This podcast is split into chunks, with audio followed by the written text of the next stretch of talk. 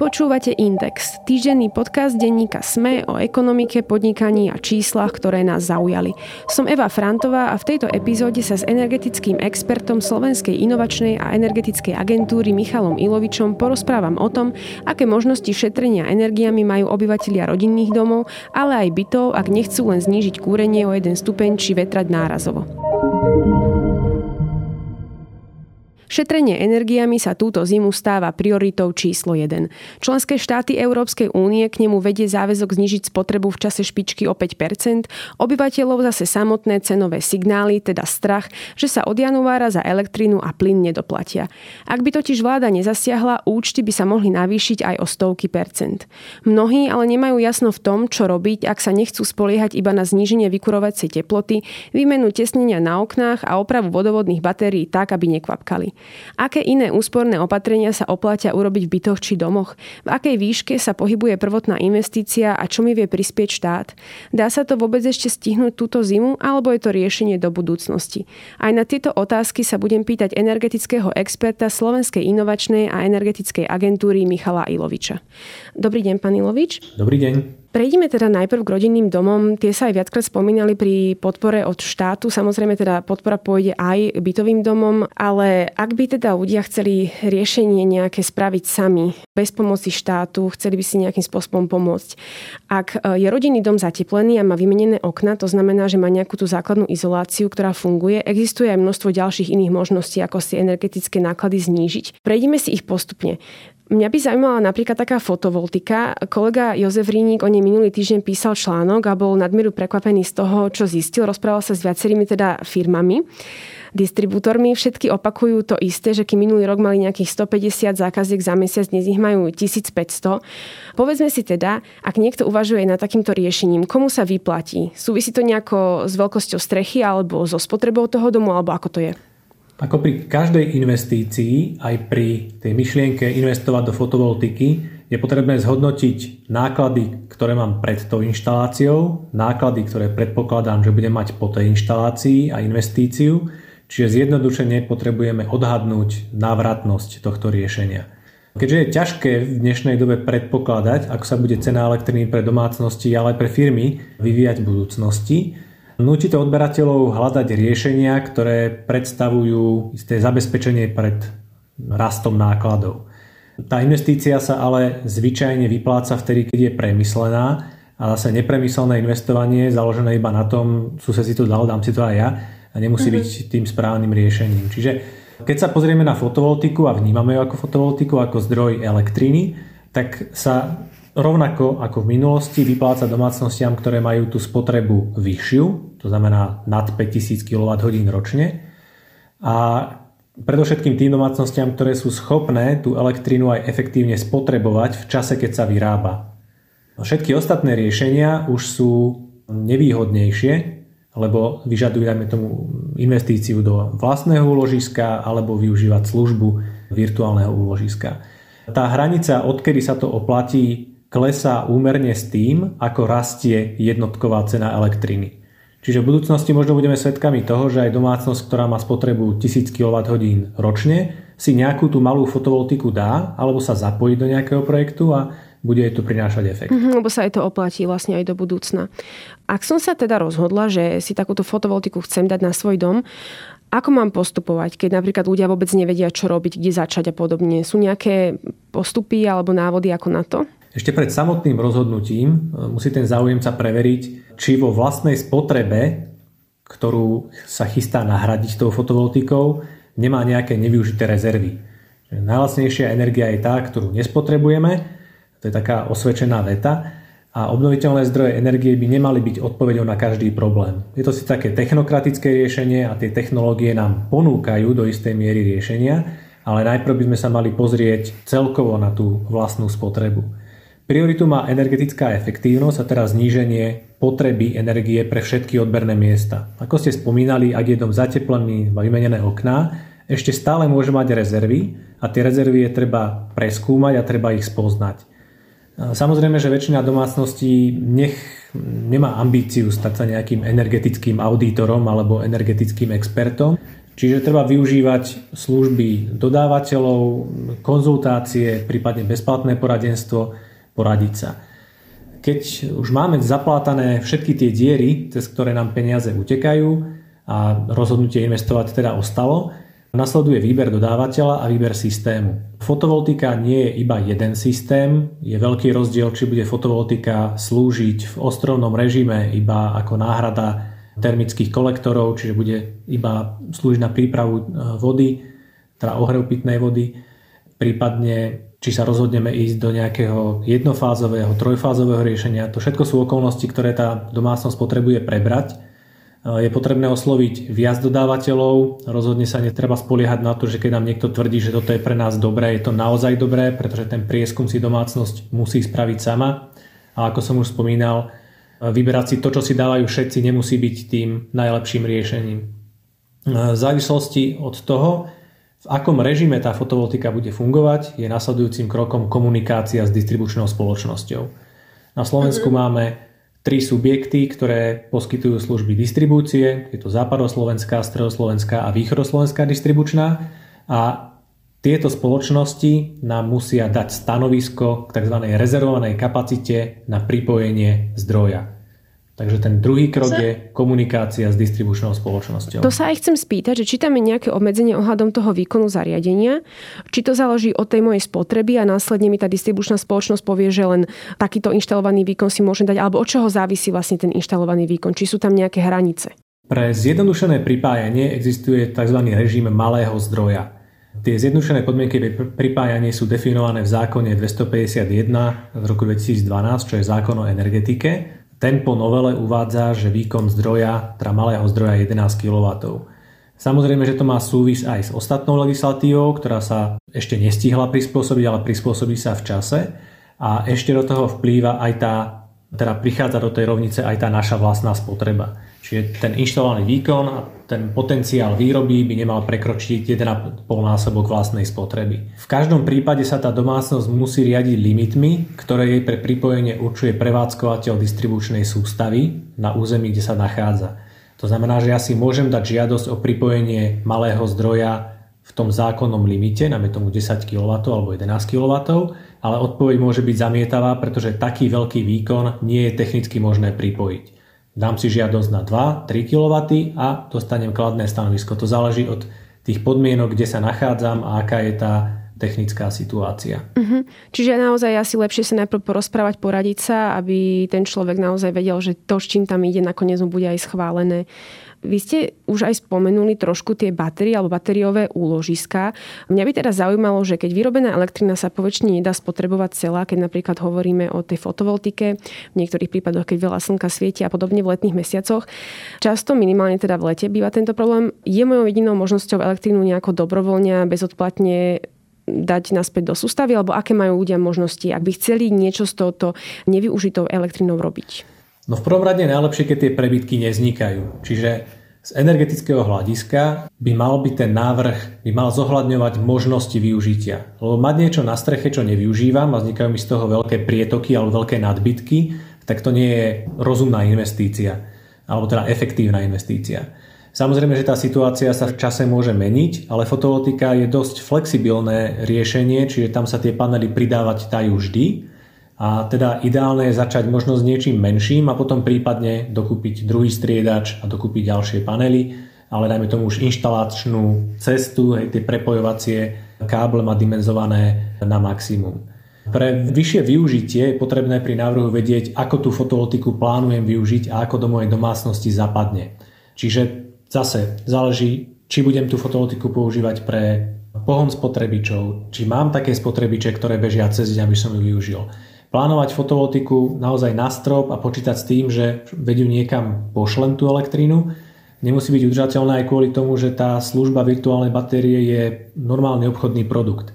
A ten dodávateľ sa jedného dňa môže dostať do situácie, že pre neho už nebude výhodné tú službu poskytovať, zvýši jej cenu, zmení podmienky používania, záleží to od ponuky na trhu momentálnej. Samozrejme, že Pribúdajú aj noví hráči, takých, ktorí poznáme zo západného sveta. Sú to energetické spoločenstva alebo komunity vyrábajúce energiu z obnoviteľných zdrojov energie. Sú to služby agregátora.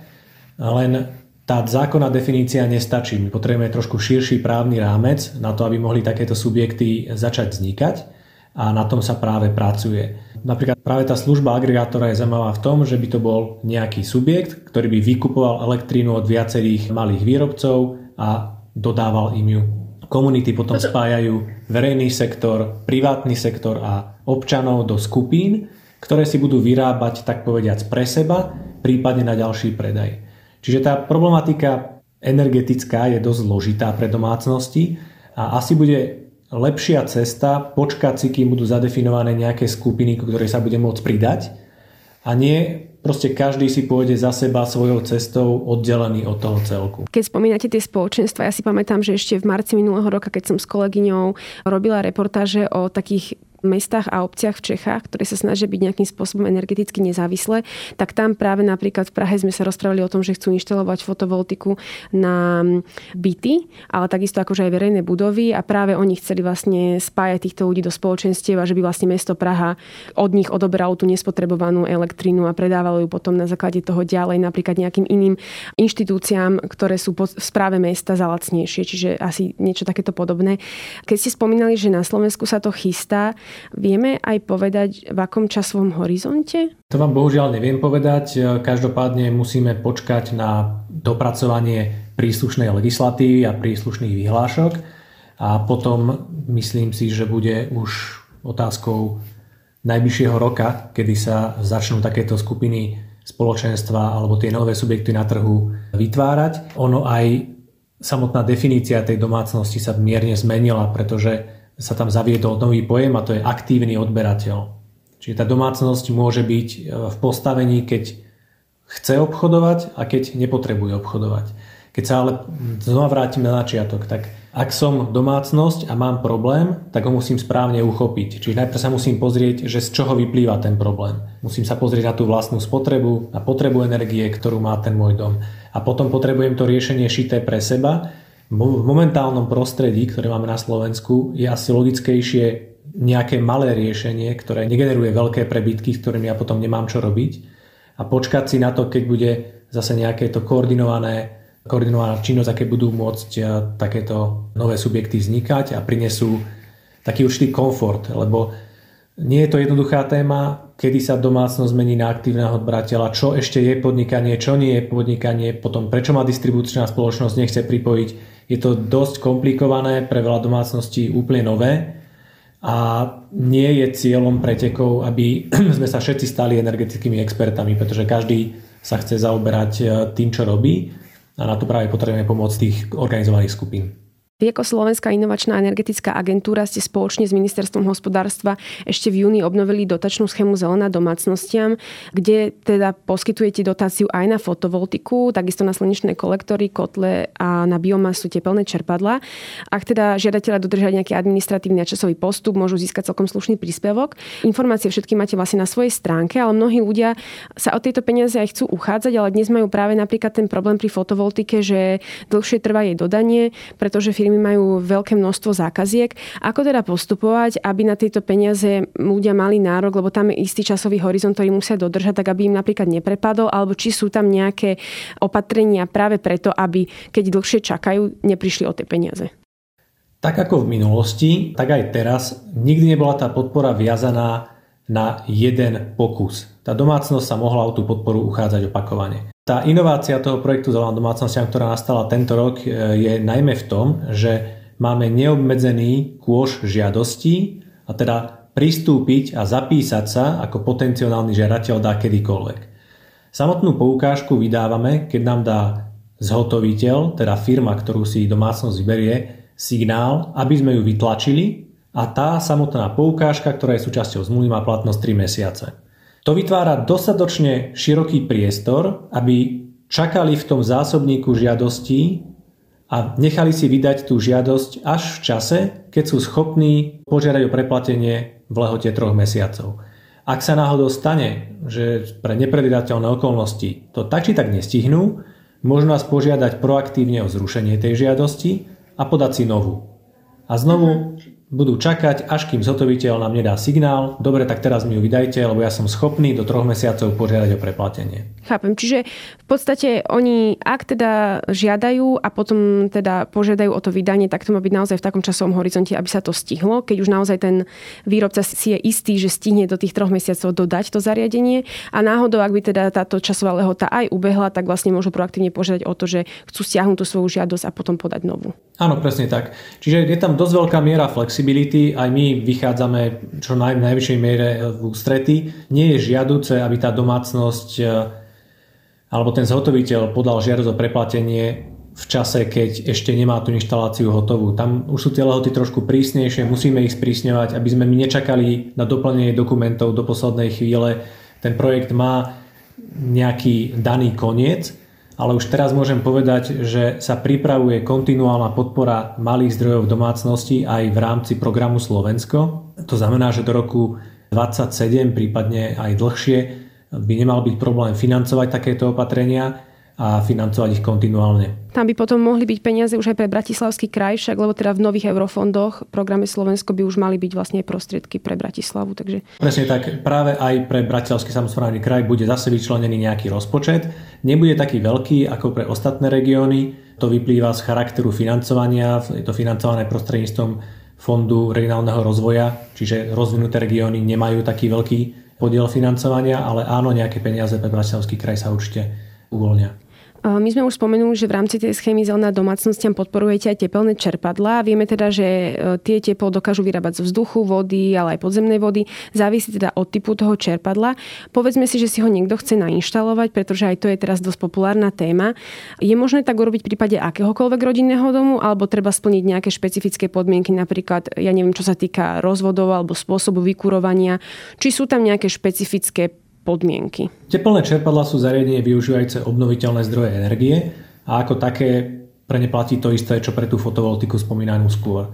Samozrejme, že sa dá nainštalovať teplné čerpadlo na akúkoľvek stavbu. Aj na stavbu, ktorá má deravé steny, ktorá má 60-ročné netesné okna. Ale nie je to dobrá investícia, pretože sú tam vynaložené enormné prostriedky, ktoré by som nepotreboval vynaložiť, keď som tú stavbu obnovil. Takže teplné čerpadlo je použiteľné aj v domoch, ktoré už prešli čiastočnou rekonštrukciou, rovnako aj v domoch, ktoré majú radiátorové vykurovanie, či už ako hlavný zdroj alebo ako zdroj na prechodné obdobia s tým, že nejakú špičku potom vykrieme z niečoho iného. Predmetom podpory v rámci projektu Zelená domácnostiam sú tzv. nízkoteplotné čerpadlá a zväčša teda sú tam iba také zariadenia, ktoré sú schopné efektívne dodávať vodu na vykurovanie do teploty 60 stupňov. Samozrejme, že s tým ako technologický vývoj napreduje, sa nám tam postupne dostávajú aj zariadenia vysokoteplotné, ale v minulosti zelená domácnostiam nepodporovalo práve systémy, ktoré slúžia pre vysokoteplotné vykurovanie. To je potrebné pre staršie domy, s radiátorovým vykurovaním a s väčšou tepelnou stratou. To znamená, že ak niekto chce požiadať o dotáciu zo schémy zelená domácnostiam a sú tam tieto nízkoteplotné čerpadlá, tak asi je lepšie, ak má nejaké podlahové vykurovanie však? S nízkoteplotným vykurovaním lepšie funguje podlahové vykurovanie, rovnako dobre funguje stenové alebo stropné vykurovanie. Prípadne tepelné čerpadlá sú v tej nízkoteplotnej hranici kombinovateľné s veľkými vykurovacími telesami, to znamená viac panelové radiátory väčšieho rozmeru. Čím je ten radiátor studenší, teda čím nižšia teplota je v ňom, tým nižší výkon dozdáva. Čiže ak potrebujem do miestnosti dať 2 kW energie, potrebujem, aby tá tepelno-výmenná plocha bola väčšia. Ale ako vravím, už zaraďujeme zariadenia, ktoré sú schopné dodávať aj 80 stupňov vodu, čiže vedia dodávať teplo aj do bežných malých, menšie, menšorozmerných e, radiátorov.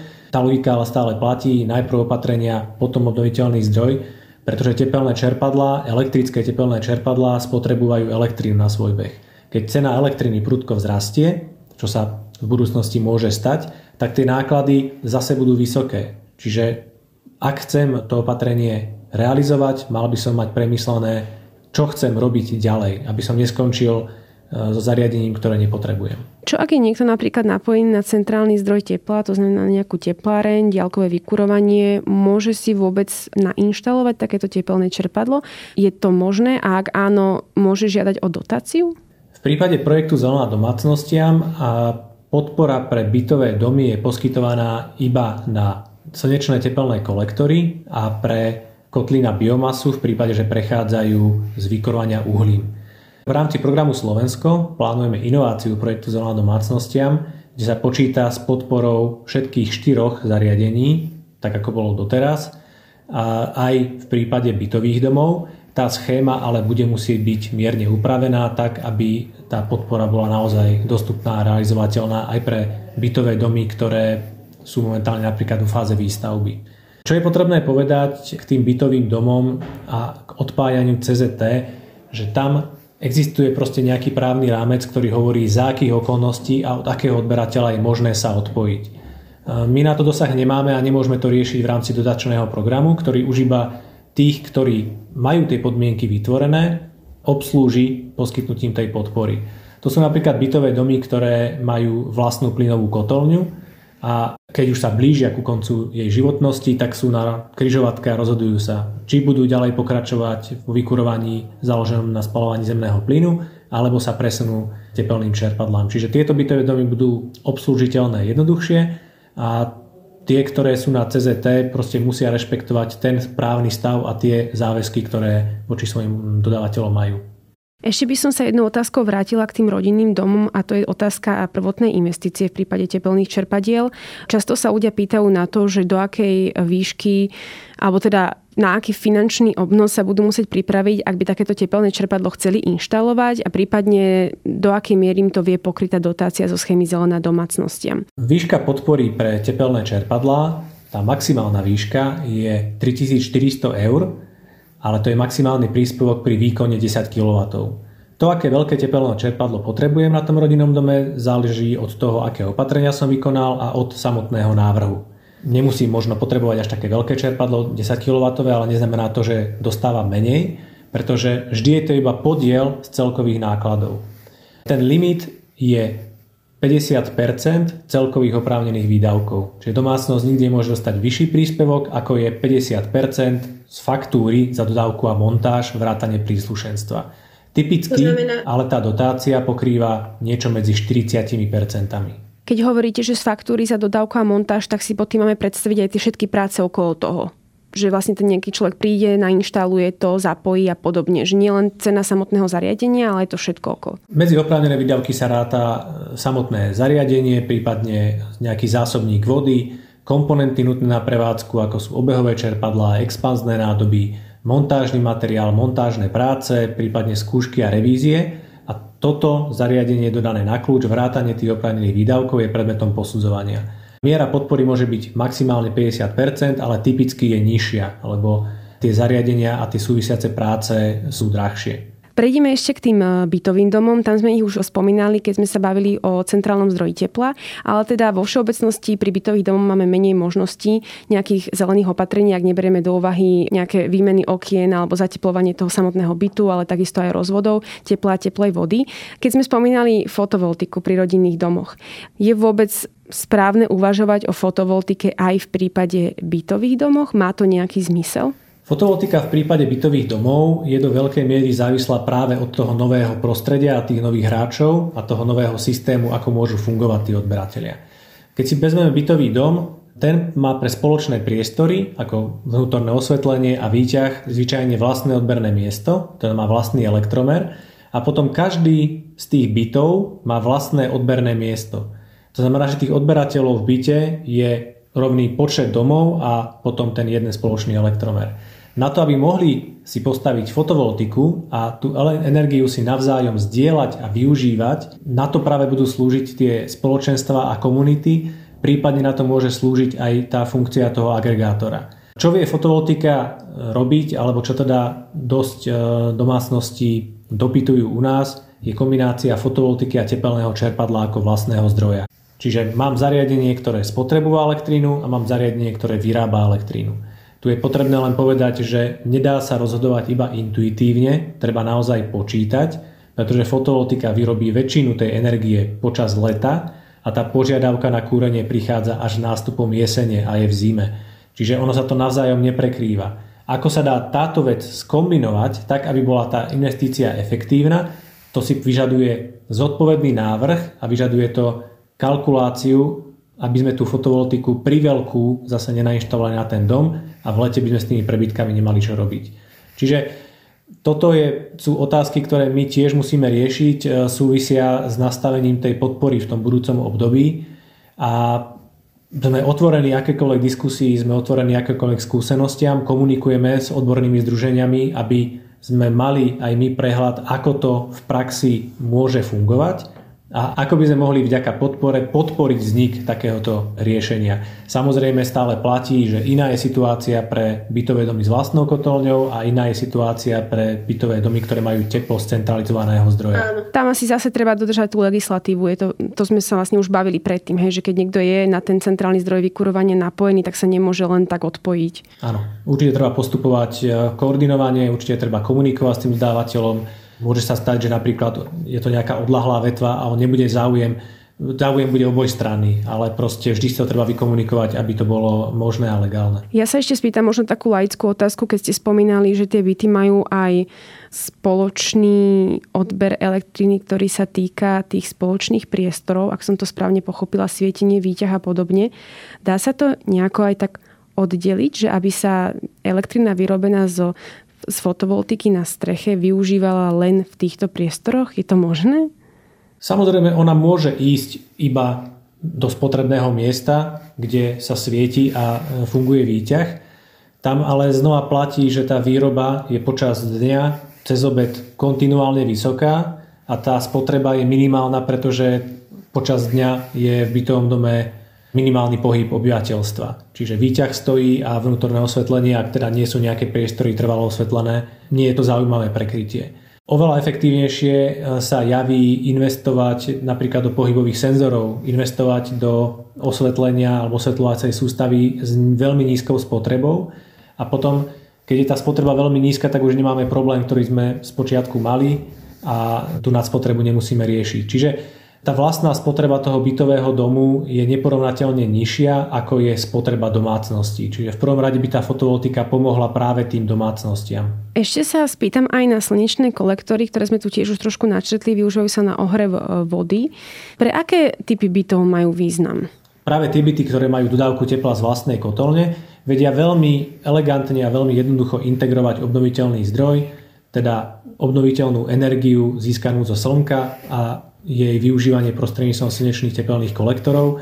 Takých aplikácií máme v mestách desiatky, možno aj stovky.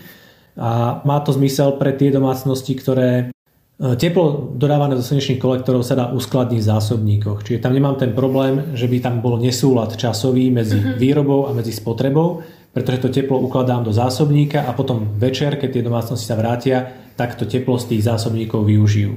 Čiže je to vyskúšaná technológia, je to funkčná technológia, naozaj ešte aj v dnešnej dobe je konkurencieschopná a napríklad v prípade tých plynových kotolní znižujú tú požiadavku energie, ktorú potrebujem dodať v plyne o 40%. 40% toho plynu ktoré používam na ohre vody, nahradím prostredníctvom slnečných kolektorov. Ja som počula už aj názory niektorých ľudí žijúcich bytoch, že zo strachu pred tými vysokými účtami za plyn si radšej kúpia nejaký elektrický radiátor, prípadne budú kúriť klimatizáciou. Je toto podľa vás dobrý nápad? V prvom rade to záleží od toho, koľko bude stať elektrina. Domácnosti majú možnosť si efektívne riešiť vykurovanie buď použitím radiátorov alebo použitím vlastnej elektriny podľa toho, čo bude pre nich výhodnejšie.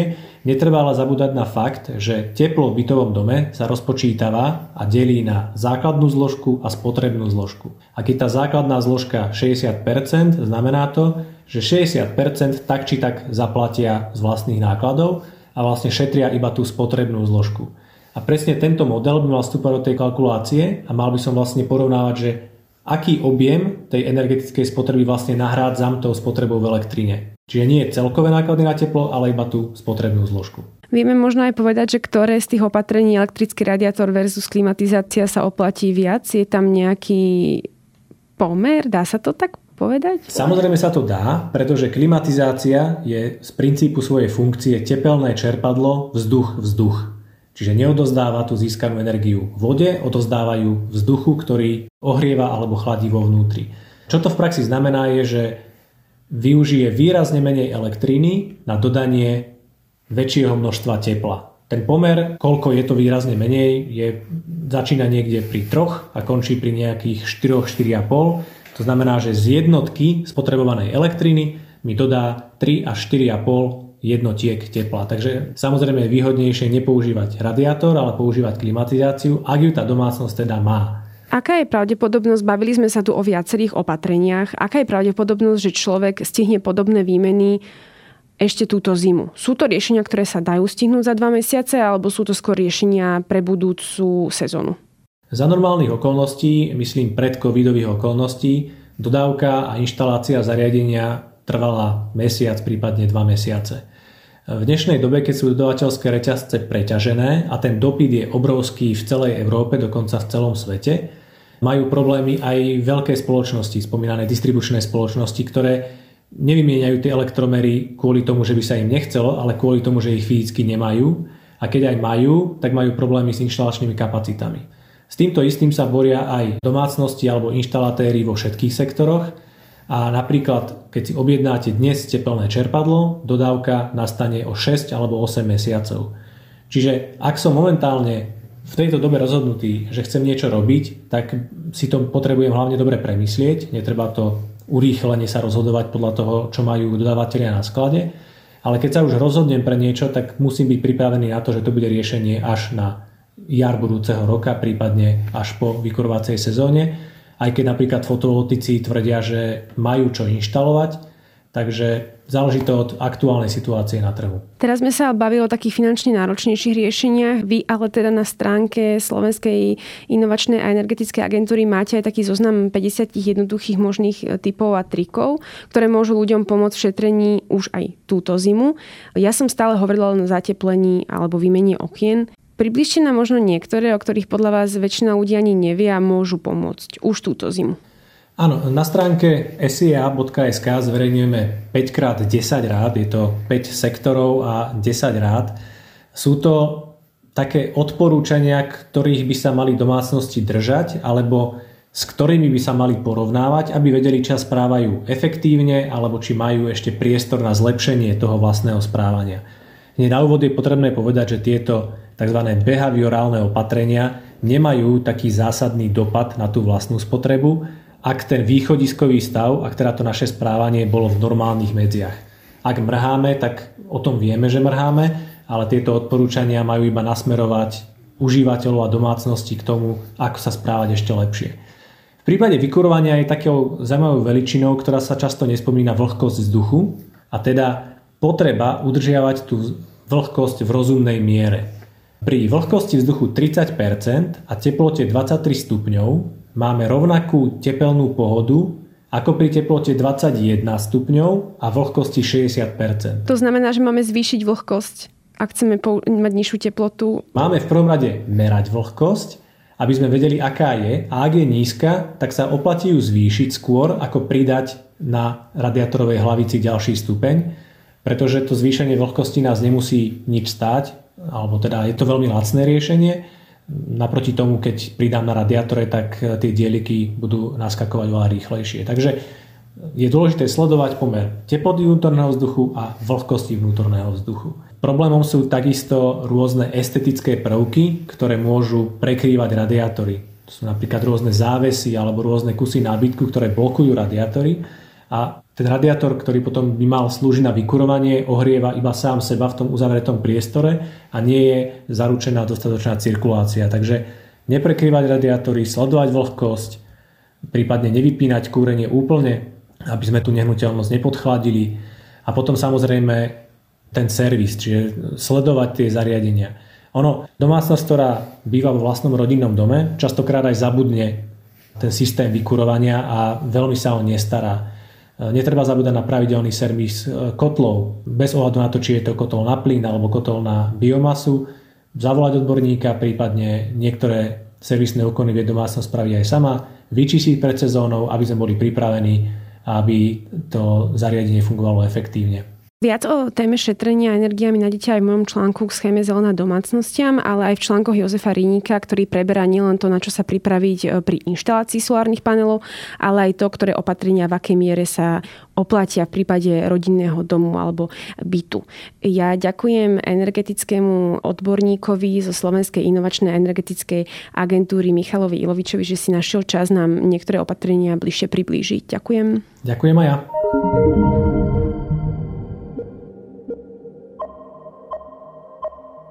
Počúvali ste Index, ekonomický podcast denníka SME, ktorý vo štvrtky nájdete vo všetkých podcastových aplikáciách, ale aj na webe denníka SME. Som Eva Frantová a na tvorbe podcastu sa podielal aj Marek Franko.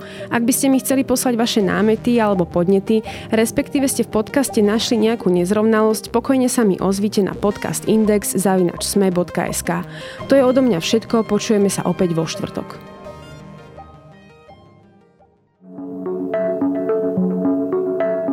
Zarábať potrebujeme všetci, no niektorí z nás majú cestu k zamestnaniu veľmi ťažkú. Na trhu práce majú zdravotné alebo sociálne znevýhodnenie, často úplne zbytočne. Spôsobujú ho naše predsudky a nevedomosť. Volám sa Ľubica Melcerová a chcem, aby sa to zmenilo. Aj preto som pre vás pripravila podcastovú minisériu My sa vám ozveme. Rozprávam sa v nej s ľuďmi, ktorí to zažívajú na vlastnej koži, aj s odborníkmi a odborníčkami, ktorí vysvetlia, ako ľahko by to mohlo fungovať, keby sme chceli. Nájdete nás na webe Sme a vo všetkých pod podcastových aplikáciách.